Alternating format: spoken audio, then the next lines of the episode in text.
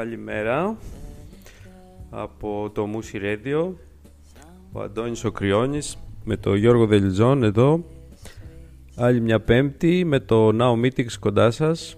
Να σας συντροφεύσουμε για την επόμενη μία ώρα και να συζητήσουμε θέματα όπως κάνουμε συνήθως γύρω από την ψυχολογία.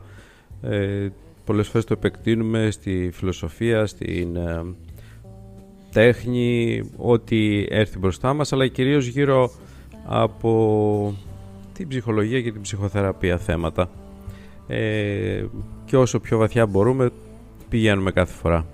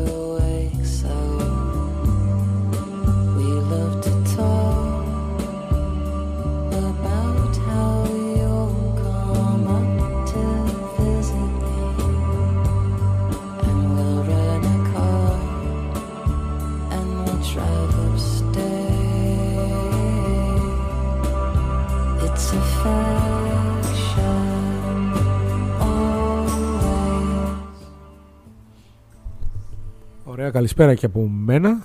Ε, μια ακόμη πέμπτη ωραία. Σήμερα είναι ηλιόλουστη. Αν και η προβλέψη ήταν ε, για βροχές, κάτι καταιγίδες, μάλλον από αύριο. Ε, και βροχές να έχει, εμείς είμαστε ηλιόλουστοι γενικά. Έτσι δεν είναι εδώ. λοιπόν, ε, ένα θέμα που θέλαμε να συζητήσουμε που έλεγες είναι η επικοινωνία. Αλλά θα τη δώσουμε και μια επέκταση την ε, σκέψη και τη συζήτηση. Ε, αφήνω λίγο να πεις εσύ Αντώνη. Χιλιά χαρά λοιπόν για από μένα.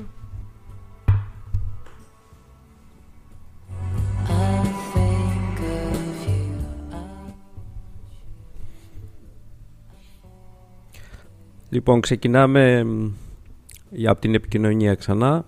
Είχαμε μιλήσει και στην πρώτη πρώτη εκπομπή και είχαμε πει ότι η επικοινωνία είναι ένα βασικό κομμάτι με το οποίο θέλουμε να ασχοληθούμε. Και σήμερα λοιπόν ξεκινάμε από την επικοινωνία και βάζουμε ε, όταν λέμε επικοινωνία ε, το είχαμε, να το πιάσουμε λίγο από εκεί που το είχαμε αφήσει και από την πρώτη εκπομπή.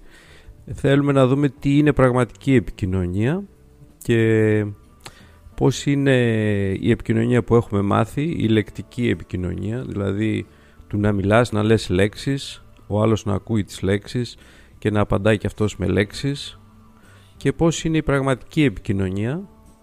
Και εδώ να πούμε ότι η βασική, η πρώτη επικοινωνία μας έτσι όταν γεννιόμαστε δεν είναι η προλεκτική επικοινωνία.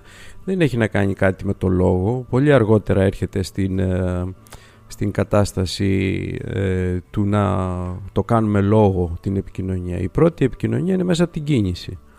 Ε, όταν γεννιόμαστε επικοινωνούμε κινησιολογικά, δηλαδή μέσα από τις κινήσεις μας και μέσα από την κίνηση λέμε, ε, επικοινωνούμε με τον κόσμο και ερχόμαστε σε μια αλληλεπίδραση με τον κόσμο, εκφραζόμαστε και συνδεόμαστε με τον κόσμο μέσα από την κίνηση.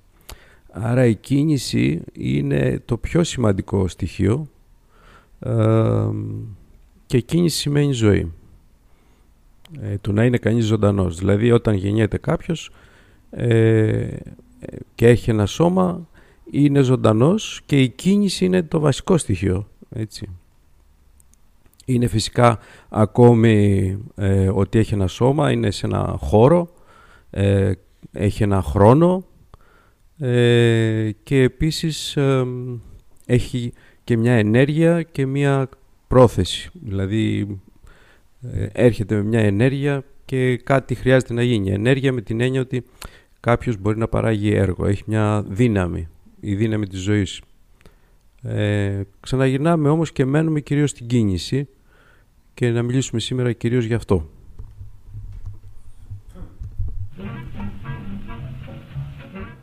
Θα βάλω και λίγα τζάζι στοιχεία που είναι και λίγο χριστουγεννιάτικα τα έχουμε συνδυάσει. Ε, θα το... θα παίξουμε κάπου εκεί, θα παίξουμε διάφορες μουσικές θα έχει, διάφορες. Ας ακούσουμε λίγο. Thank you.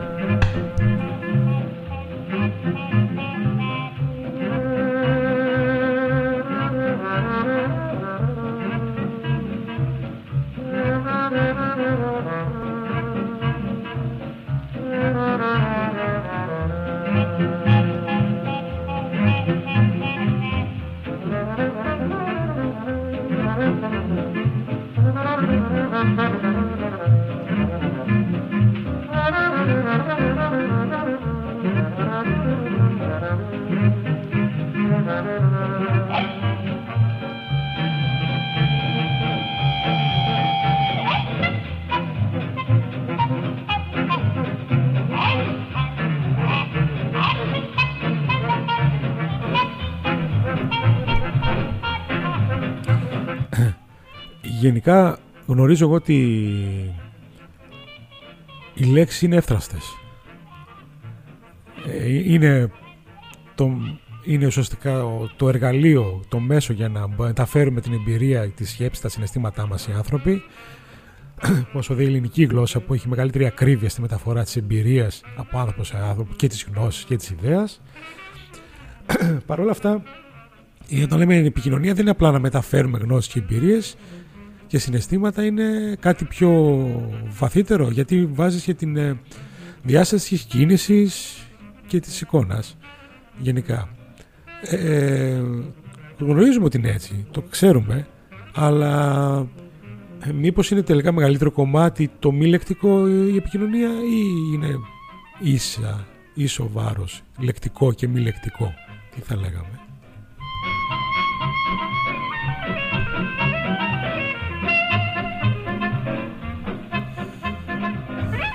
Ε, θα έλεγα Γιώργο είναι ε, μάλλον το αντίθετο. Δηλαδή η μη λεκτική επικοινωνία είναι και δεν το λέω εγώ είναι γενικά και είναι αποδεδειγμένο ότι η μη λεκτική επικοινωνία είναι μέσα από μια κιναισθητική λειτουργία ή μέσα από τον ήχο και τον τρόπο που μιλάει κάποιος και όχι με τις λέξεις τις ίδιες είναι περίπου το μεγαλύτερο ποσοστό δηλαδή μέσα στην επικοινωνία. Άρα όταν επικοινωνούν δύο άνθρωποι αυτό που ακούει κάποιος ε, είναι καταρχάς ο τόνος της φωνής, το χρώμα, όλες αυτές οι ποιότητες, η μουσικότητα που έχει η φωνή.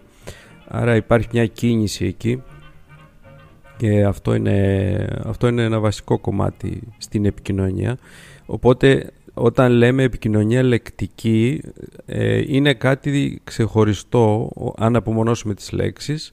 Και μετά αν βάλουμε την κίνηση μέσα σε αυτό ε, τότε μιλάμε για τον τρόπο που μιλάει κάποιος που ο τρόπος δείχνει ε, του πώς οργανώνει κάποιος εσωτερικά την ενέργειά του δηλαδή με ποιον τρόπο ε, την οργανώνει και αυτό το μεταφέρει ε, μέσα από το χρώμα της φωνής, από το,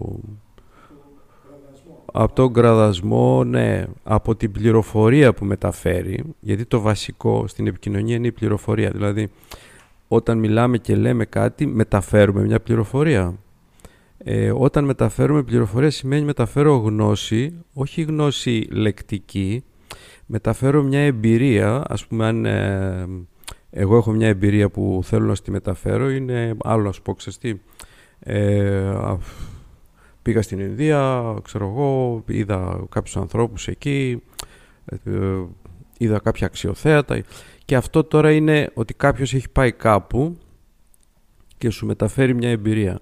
Τώρα αν κάποιος έχει πάει πραγματικά και έχει ζήσει εκεί και έχει ζήσει αυτό το πράγμα και στο μεταφέρει σου λέει μετά, ξέρεις τι, εγώ έχω πάει στην Ινδία, έχω συμμετάσχει σε αυτό εκεί και ξέρω και τώρα που σου μιλάω, ξέρω αυτοί εκεί πώς ζουνε. Δηλαδή μπορώ να στο μεταφέρω βιωματικά. Εσύ όταν το ακούς αυτό, ε, την ώρα που το ακούς είναι πολύ σημαντικό γιατί η, η, η, η, η ακρόαση όταν το άκουσμα ας πούμε αυτό που παρατηρείς σε ένα συνείδητο επίπεδο είναι ο τρόπος που σου το λέω. Άρα η πληροφορία είναι, είναι στον τρόπο που μιλάει κάποιος. Και το βασικό σε αυτό είναι αν μεταφέρω πληροφορία, εσύ μπορείς να την ενσωματώσεις. Δηλαδή την ώρα που θα σου μιλήσω γι' αυτό ε, και ο τρόπος με τον οποίο θα σου το πω ε, για σένα μπορεί να είναι πληροφορία εφόσον είσαι συνδεδεμένος μαζί μου και μπορείς να το ενσωματώσεις. Στην αντίθετη περίπτωση, αν απλώς είναι λεκτικό, ε, είναι απλώς μια κοινωνική συνάντηση. Ξέρεις, μιλάμε, λέμε κάτι, περνάει η ώρα ε, και το κόστος είναι ότι δεν έχουμε μεταφέρει καμιά πληροφορία.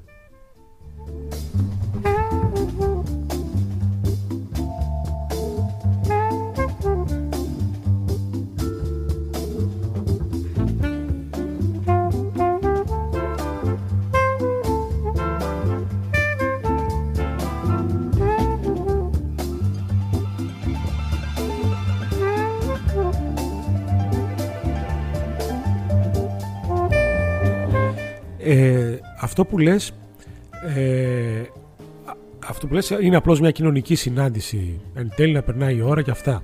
Αυτό δεν εξαρτάται από τους σκοπούς της επικοινωνίας. Που έχει αυτός που επικοινωνεί και αυτός που δει ή από τους σκοπούς που έχουν και οι δύο. Γιατί επικοινωνούν να ξέρουν ας πούμε για ποιο λόγο θέλουν να μιλήσουν ή να πούνε αυτά που λένε. Αν δηλαδή ο καθένας πετύχει το σκοπό του σε αυτό που θέλει να πει είναι ουσιαστικό Βέβαια υπάρχει και επικοινωνία για την επικοινωνία. Είναι ωραίο. Νιώθεις ωραία. Επικοινωνώ με έναν άνθρωπο. Μιλάμε τώρα. Α πούμε, για παράδειγμα. Ή μας ακούνε κάποιοι, χωρίς να έχουμε βέβαια τι είναι το αφίδρομο. Παρένθεση. Μπορείτε να στείλετε αν θέλετε στο musiradio.gr. Υπάρχει ένα chat για να υπάρχει αυτό το αφίδρομο. Λοιπόν, τι λες αυτό;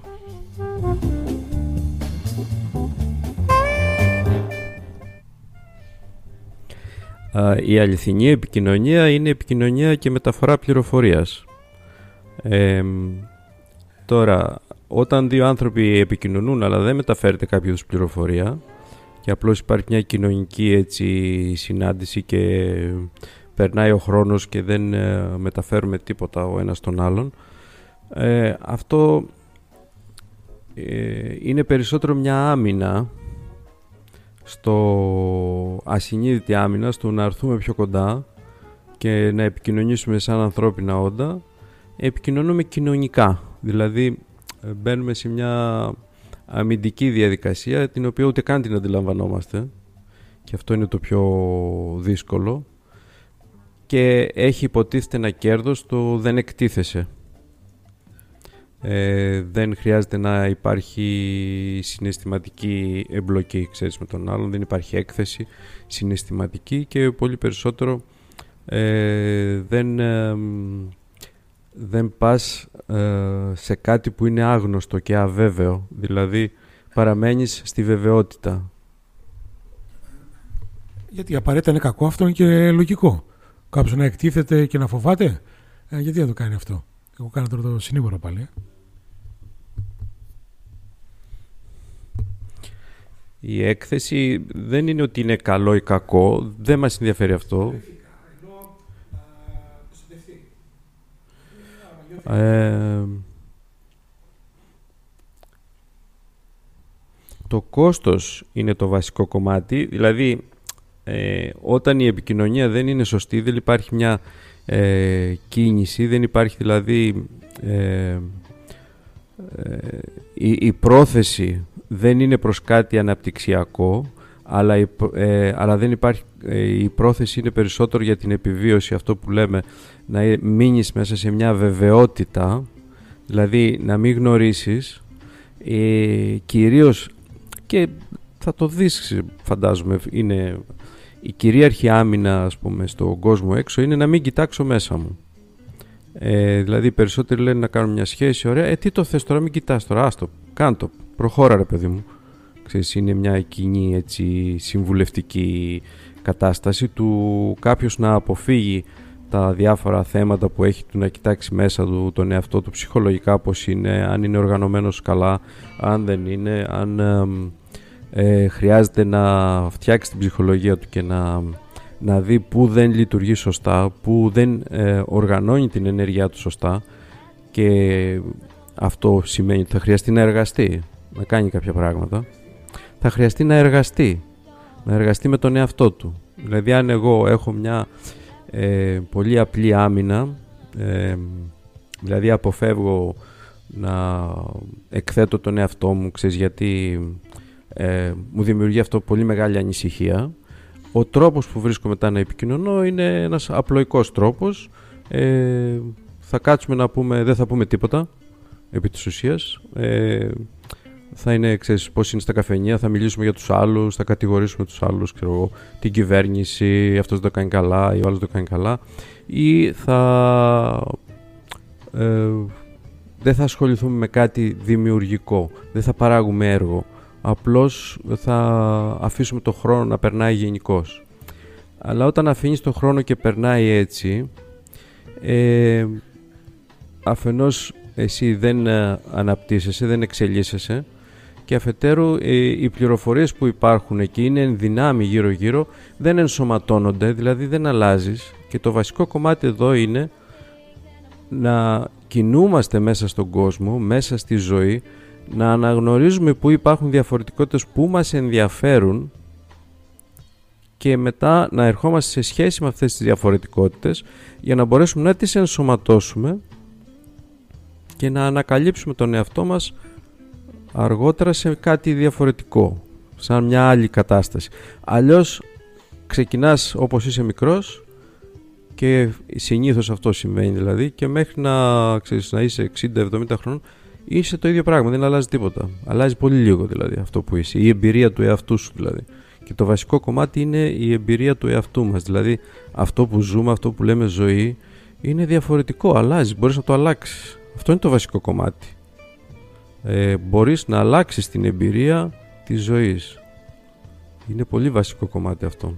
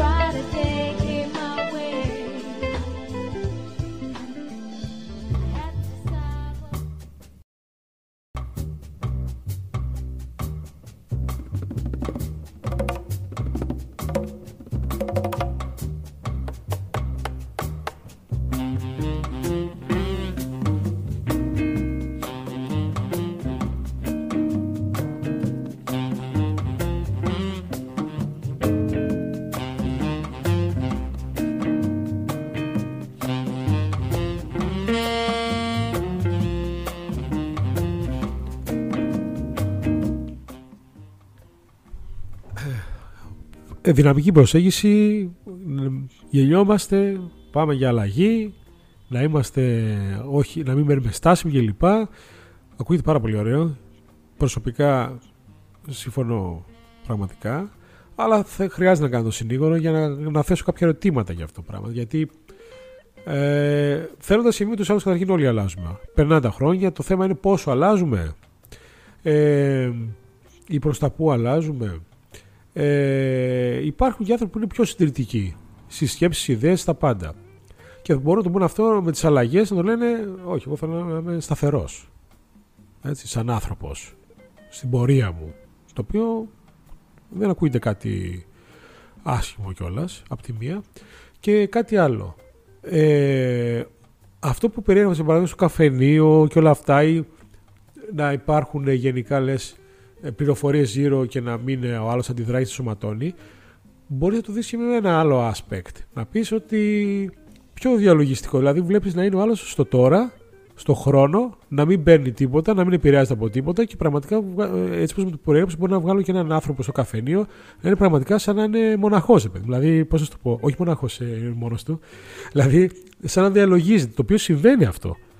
Έχω συναντήσει στην Κρήτη και σε άλλα μέρη ανθρώπους να κάθονται να κοιτάνε έξω και να το, να το κοιτάς να το απολαμβάνεις. Να λες πραγματικά, λες, είναι, διαλογίζει ο άνθρωπος εκείνη τη στιγμή. Τι λες λοιπόν για αυτά τα δύο;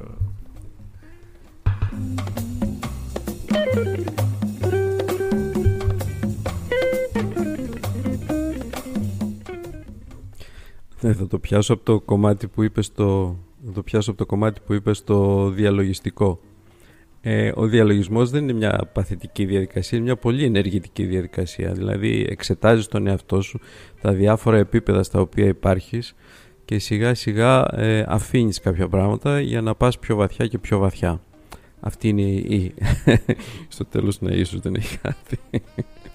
Αλλά αυτό το ίσως δεν έχει κάτι είναι τα πάντα. Αλλά ε, αν μιλήσουμε τώρα στην εμπειρία μας, ε, στην καθημερινότητα, αυτό που λες, του τι αλλάζει, ε, δεν το είπα κι εγώ με την έννοια ότι χρειάζεται κάποιος να είναι σε μια συνεχή αναστάτωση ή κάτι τέτοιο.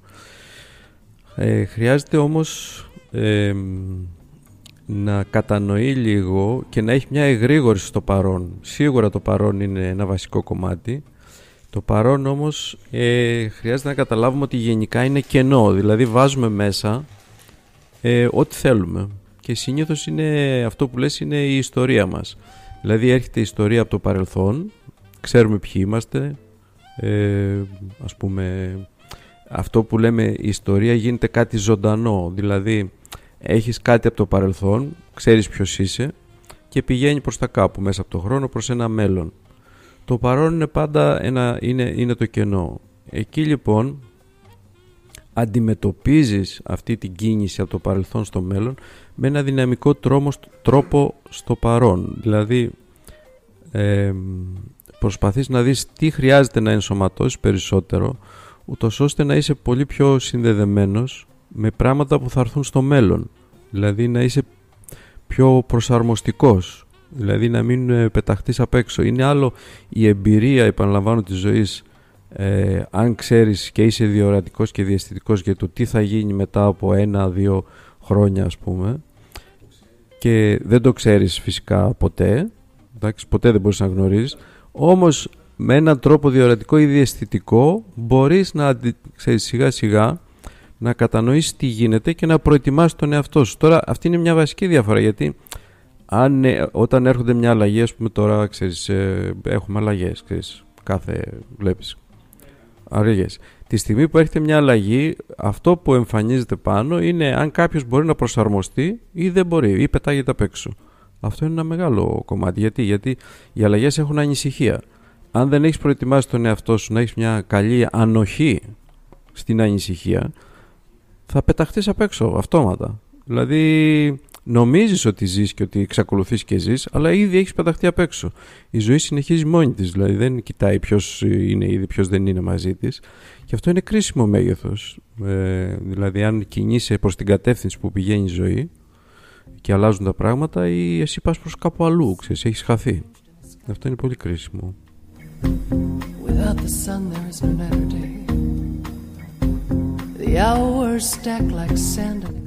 Πολύ ωραία συνεχίζουμε με Πατρίσια Μπάρμπερ το Winter. Κατάλληλο κομμάτι για την εποχή μας. Αυτή τη στιγμή είμαστε, δεν είμαστε στην καρδιά του χειμώνα γιατί είναι η αρχή του χειμώνα ο Δεκέμβριος αλλά επειδή είναι η εορταστική περίοδος και όλα αυτά όλοι το έχουν ταυτίσει στο χειμώνα ουσιαστικά με το Δεκέμβριο πάρα πολύ έντονα. Ε, εύχομαι να έχουμε και καλό χειμώνα φέτος και να πηγαίνουμε στην κατεύθυνση της ζωής γιατί γύρω γύρω οι πληροφορίες είναι λίγο δύσκολες που ακούμε. Α ακούσουμε λίγο μουσικούλα. I can't bear the cold without the heat of my blood. I can't find my heart without the warmth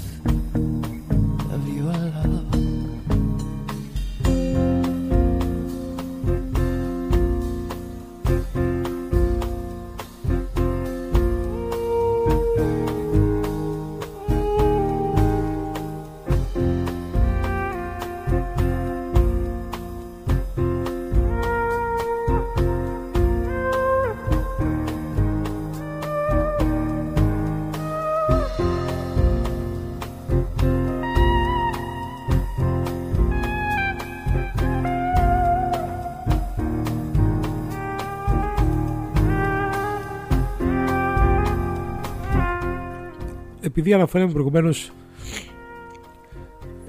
για την ευθρα, ε, ότι είναι εύθραστες οι λέξεις κάτι το γνωρίζουν πολύ καλά οι ποιητές, οι συγγραφείς όλα αυτά και αναφέραμε και ξεκινήσαμε την επικοινωνία να διευκρινίσουμε λίγο δύο λεξούλες εδώ πέρα οι οποίες εντάξει έχουν διάφορες έννοιες για τη διορατικότητα, την πρόβλεψη που λέγαμε του είναι κάτι διαφορετικό αλλά εγώ το προσέγγισα όπως λέγαμε εκτός του μικροφώνου ότι ε, okay, σκέφτομαι κάτι για το μέλλον διορατικά. Όταν θα φτάσω μετά από δύο χρόνια θα το θυμάμαι. Και αν το θυμάμαι μήπως το έχω προσαρμόσει έτσι ώστε να λέω ότι το πρόβλεψα ή το είχα δει. Ε, ή αν δεν το θυμάμαι σαν να μην έγινε ποτέ. Τελικά χρειαζόμαστε ε, μήπως απλά να έχουμε αυτή την τάση για να προχωράμε τη διορατικότητα σαν εργαλείο. Γιατί στο μέλλον όταν θα έρθει μετά από δύο χρόνια φερειπίν αυτή η διόραση θα έχουν γίνει και άλλα πόσα πράγματα σε ενδιάμεσο θα σας κάνω αυτές τις διευκρινήσεις ακούσουμε λίγο ακόμα. Winter I'll remember the spring, I'll remember the light. I'm petrified like stone in the cold. I'll wait forever,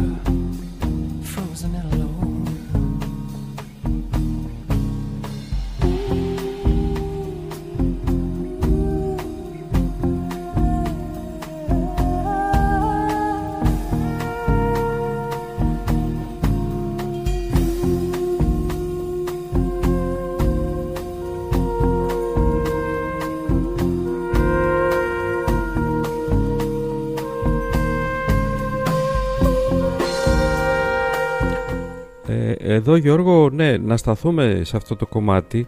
Ε, είναι, είναι πολύ ωραία και η πάσα έτσι που δίνεις και όλο αυτό για να το συζητήσουμε.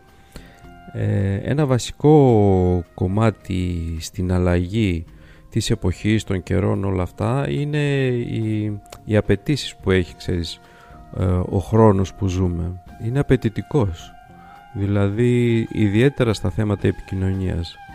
Γιατί βλέπεις τώρα, είμαστε όλοι συνδεδεμένοι με όλους, έτσι, παντού.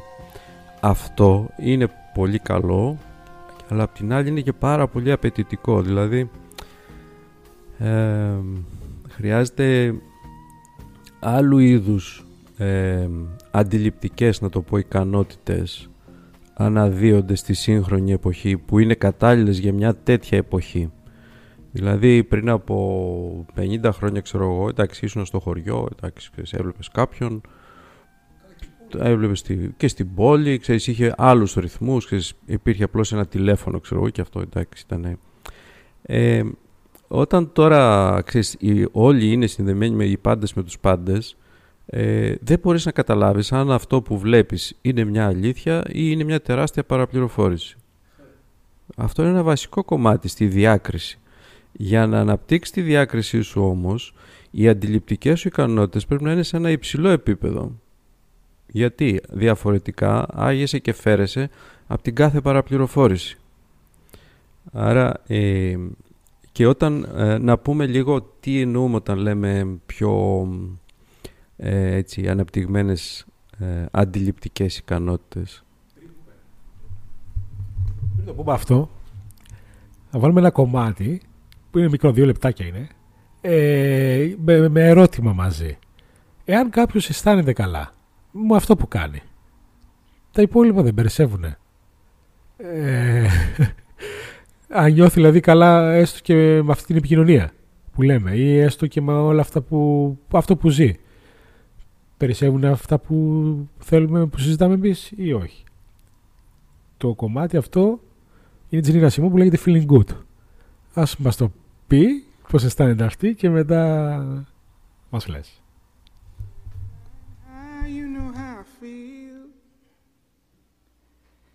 Sun in the sky, you know how I feel. Breeze drifting on by, you know how I feel. It's a new dawn, it's a new day. It's a new life for me, yeah. It's a new dawn, it's a new day. It's a new life for me. Ooh, ooh, ooh, and I'm feeling good.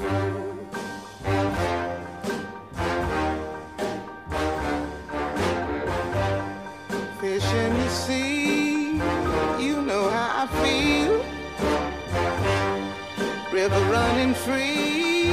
You know how I feel. Blossom on the tree. You know how I feel.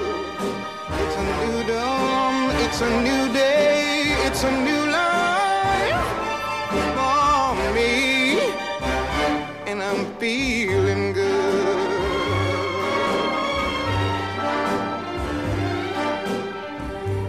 Dragonfly out in the sun, you know what I mean, don't you know? Butterflies all having fun, you know what I mean. Sleep in peace when day is done, that's what I mean. And this old world is a new world and a bold world for me.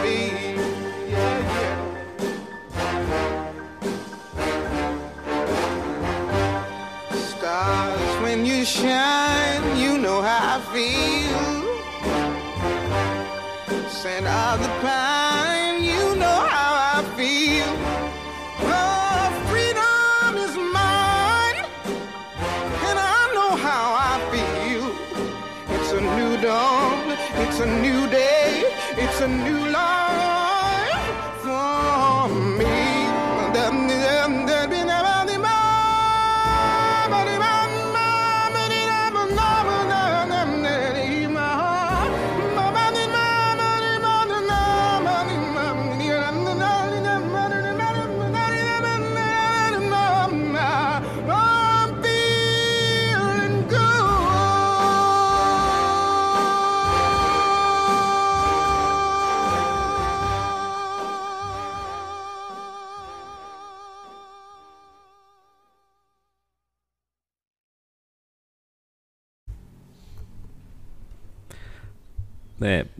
πάλι, ε, ε, το αισθάνομαι καλά, ε, feeling good, που λέγεται το τραγούδι μας.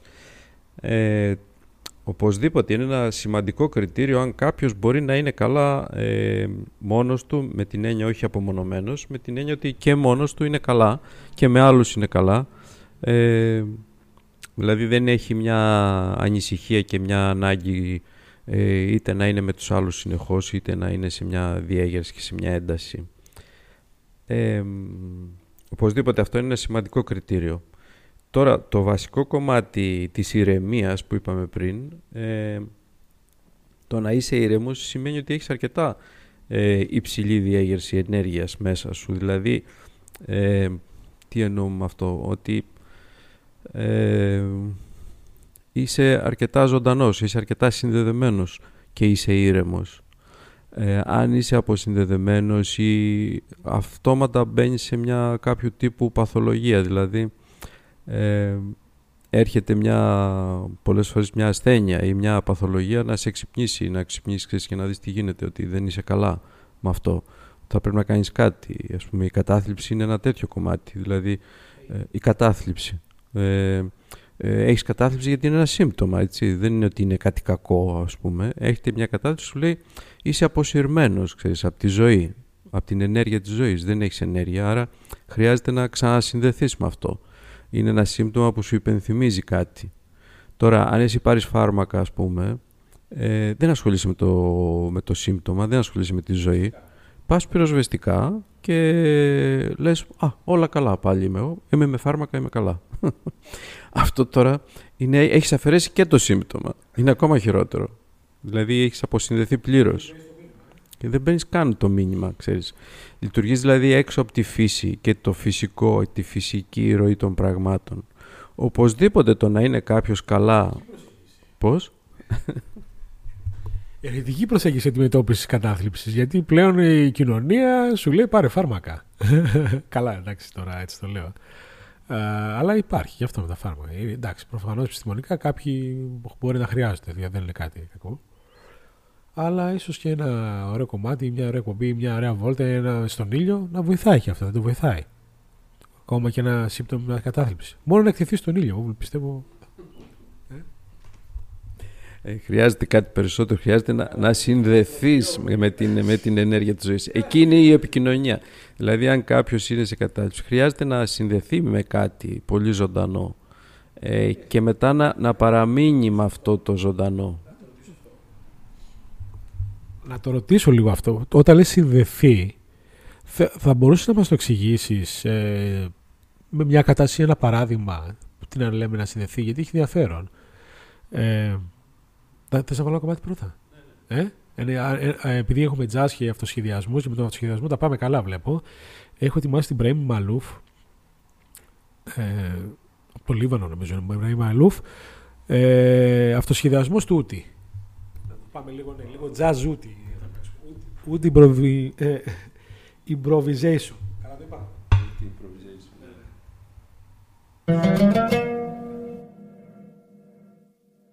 Improvisation. Thank you.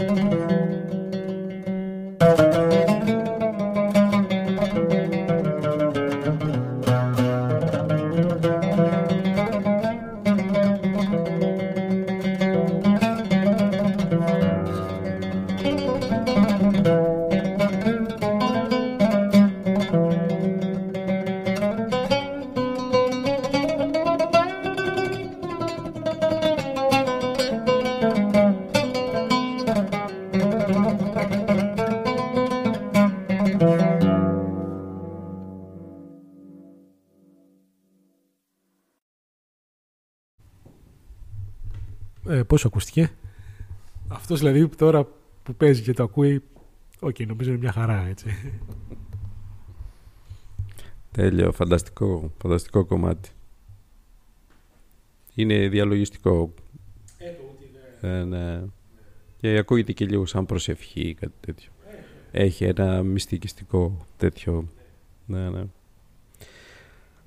Οπότε να απαντήσουμε λίγο σε αυτό που είπαμε πριν για την παθολογία. Ναι, τι εννοούμε σύνδεση; Ε, σύνδεση εννοούμε πρακτικά έτσι και με απλά λόγια ε, όταν λειτουργείς σε ένα φάσμα ε, ενέργειας χαμηλό να συνδεθείς, με, να συνδεθείς με τη δύναμη της ζωής σε ένα υψηλότερο φάσμα, δηλαδή σε μια άλλη συχνότητα. Ε, αυτό τώρα ψυχολογικά μπορεί να πεις, ας πούμε, αν έχεις μια άμυνα ε, χαμηλότερου επίπεδου, έτσι, στην ψυχολογία, ξέρω εγώ, αποφεύγεις να κοιτάξεις μέσα σου ε, για να δεις πώς νιώθεις, τα συναισθήματά σου, όλα αυτά, να πάρεις αποφάσεις με βάση αυτό που νιώθεις και όχι ε, απλώς με μια λεκτική, ξέρεις, επικοινωνία και ε, ότι, ότι έρθει έτσι τυχαία. Ε, μετά, αν, αν αυξήσεις αυτή τη σύνδεση με τη ζωή, θα δεις ότι χρειάζεται να, να, να αλλάξεις και την άμυνα. Δηλαδή πάμε σε μια πιο λειτουργική άμυνα, δηλαδή να χρησιμοποιήσεις το χιούμορ, να χρησιμοποιήσεις ε, άμυνες υψηλότερου επίπεδου και όχι πιο χαμηλές. Το, το χιούμορ είναι μια άμυνα πολύ υψηλού επίπεδου, δηλαδή του να μην παίρνεις πολύ σοβαρά τον εαυτό σου. Ναι. Να μην, ε, να μην ε, παίρνεις προσωπικά τα πράγματα. Αυτό είναι πραγματικά σε συνδέει πάρα πολύ με, με τη ζωή και με την ενέργεια της ζωής. Πάρα πολύ, πάρα πολύ. Είναι τελείως διαφορετικό να, ε, να έχεις πάρει πολύ στα σοβαρά τον εαυτό σου, να είσαι σε μια καταθλιπτική διάθεση και να ξέρεις ε, να έχεις στρέψει όλη την επιθετικότητα πάνω σε σένα και στον εαυτό σου, γιατί συνήθως η κατάθλιψη είναι κάτι τέτοιο. Στρέφεις όλη την επιθετικότητα πάνω σου ε, και δηλαδή δεν ξέρεις πώς να κινηθείς, αυτό που είπαμε και στην αρχή, δηλαδή δεν ξέρεις πώς να κινηθείς με το θυμό και όταν λέμε θυμό εννοούμε την ενέργεια της ζωής με, αυτή τη, με ένα πιο δυναμικό ένα πιο δυναμικό τρόπο μέσα στη ζωή. Άρα γίνεσαι μέρος του προβλήματος και ησυχάζεις, είσαι καλά, αλλά είσαι αποσυρμένος. Πολύ ωραία. Θα βάλω ένα δυναμικό τρόπο τώρα μουσικό. Γιατί έχω αυτό το κομμάτι. Monks Dance. Εδώ, Monks. Του, Monk είναι ο, ο καλόγερος, αλλά εδώ απευθύνεται στο Θελόνιους Monk, τον ε, πιανίστα Θελόνιους. Και εδώ είναι ένας Έλληνας τζαζίστας, ο Τζόρτς ε, Σταυρουλάκης. Ας τον ακούσουμε λίγο και συνεχίζουμε την κουβέντα.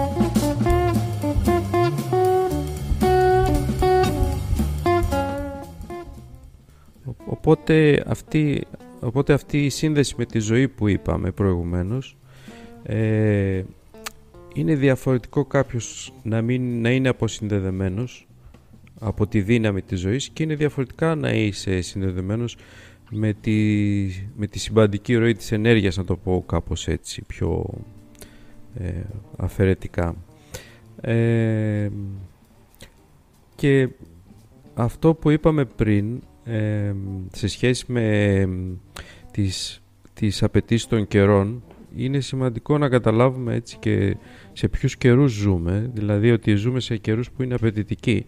Και οι καιροί θα γίνουν και ακόμα πιο απαιτητικοί ε, καθώς η τεχνολογία και όλα αυτά αλλάζουν πάρα πολύ γρήγορα. Η κίνηση δηλαδή προς ένα μέλλον το οποίο δεν είναι τόσο γνωστό, είναι άγνωστο αλλά μπορούμε εξής να το αντιληφθούμε ε, ή να το διαισθανθούμε κάπως. Ε, πράγμα που είναι τελείως διαφορετικό από το προβλέπω το μέλλον που είναι μια άμυνα. Δηλαδή είναι άλλο διαισθάνομαι τι μπορεί να συμβεί και επίσης διαισθάνομαι τι χρειάζεται να αλλάξω σε μένα για να προσαρμοστώ σε αυτό που έρχεται.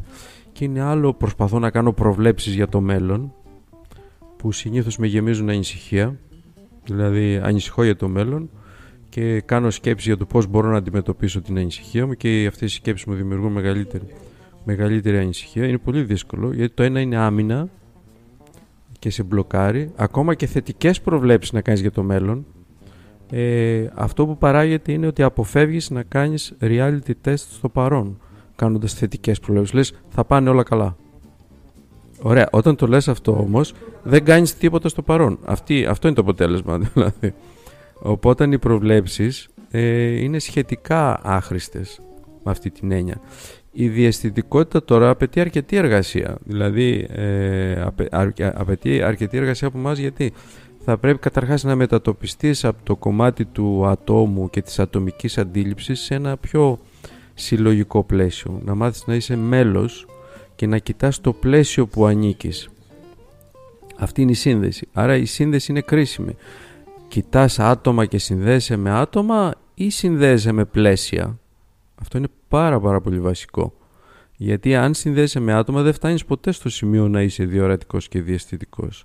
Όταν μάθεις να συνδέεσαι με το πλαίσιο που υπάρχεις και να παίρνεις πληροφορίες από το πλαίσιο, τότε αυτόματα μπορείς να συνδέσεις, ξέρεις, τι παρατηρείς με το πλαίσιο και μπορείς να είσαι κάπως διορατικός του τι χρειάζεται να κάνεις, τι χρειάζεται να εργαστείς με το τι χρειάζεται να, ε, να ενσωματώσεις, με το τι χρειάζεται να, ε, να, να βάλεις τον εαυτό σου σε μια διαδικασία εργασίας ούτως ώστε να είναι προετοιμασμένος ε, για αυτό που διαισθάνεσαι ότι θα έρθει.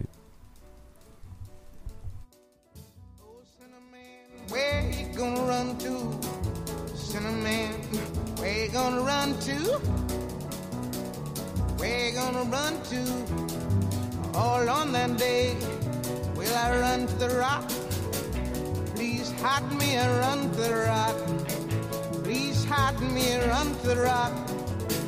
Please hide me, Lord, all on that day. But the rock cried out, I can't hide you, the rock cried out. I can't hide you, the rock cried out. I ain't gonna hide you down all on that day. I said, Rock, what's the matter with you, Rock? Don't you see I need you, Rock? Lord, Lord, Lord, all on that day. So I ran to the river. It was bleeding run to the sea. It was bleeding run to the sea. It was bleeding all on that day. So I ran to the river. It was boiling. Ran to the sea. Boiling. Ran to the sea. It was boiling all on that day. So I ran to the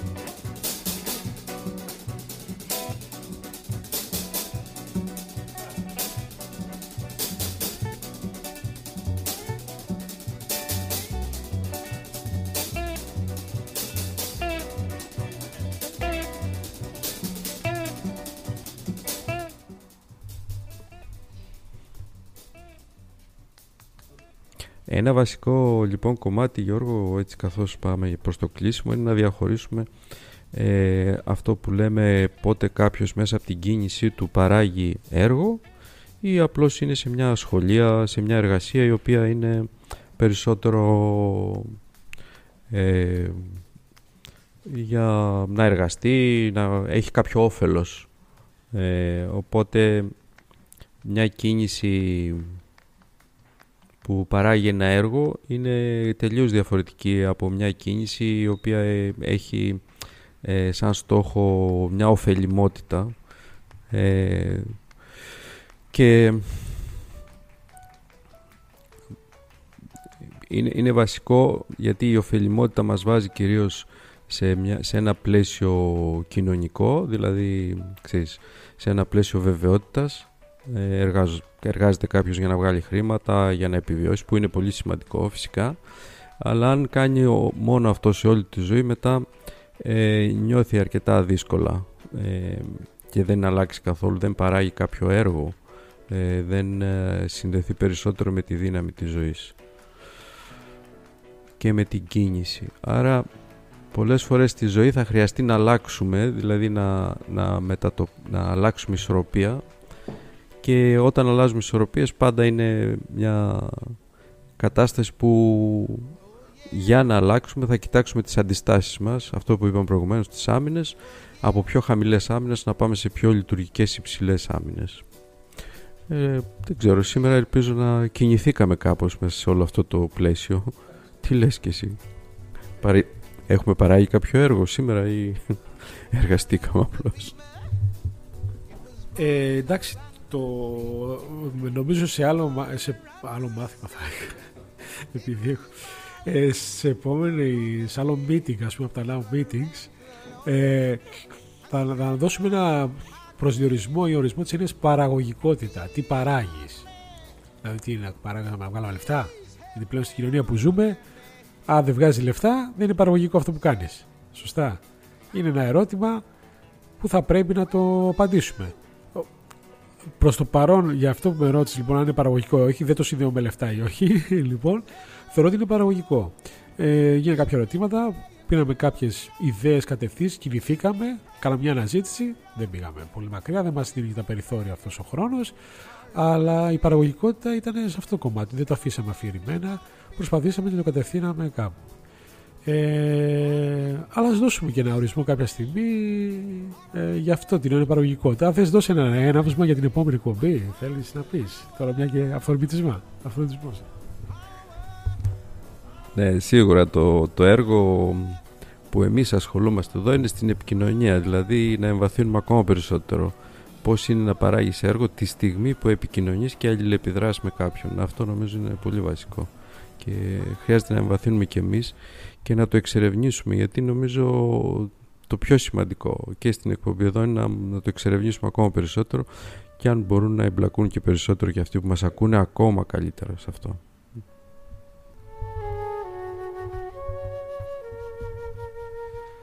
Ε, εγώ με μουσική θα σας αφήσω ε, από το Leon Parker ε, με ένα ειρηνικό όνειρο Peaceful Dream λέγεται το κομμάτι για χαρά από μένα να σας χαιρετήσω κι εγώ. Καλή συνέχεια. Θα τα πούμε την άλλη πέμπτη. Θα είμαστε παρέα πάλι εδώ. Καλή συνέχεια σε όλους.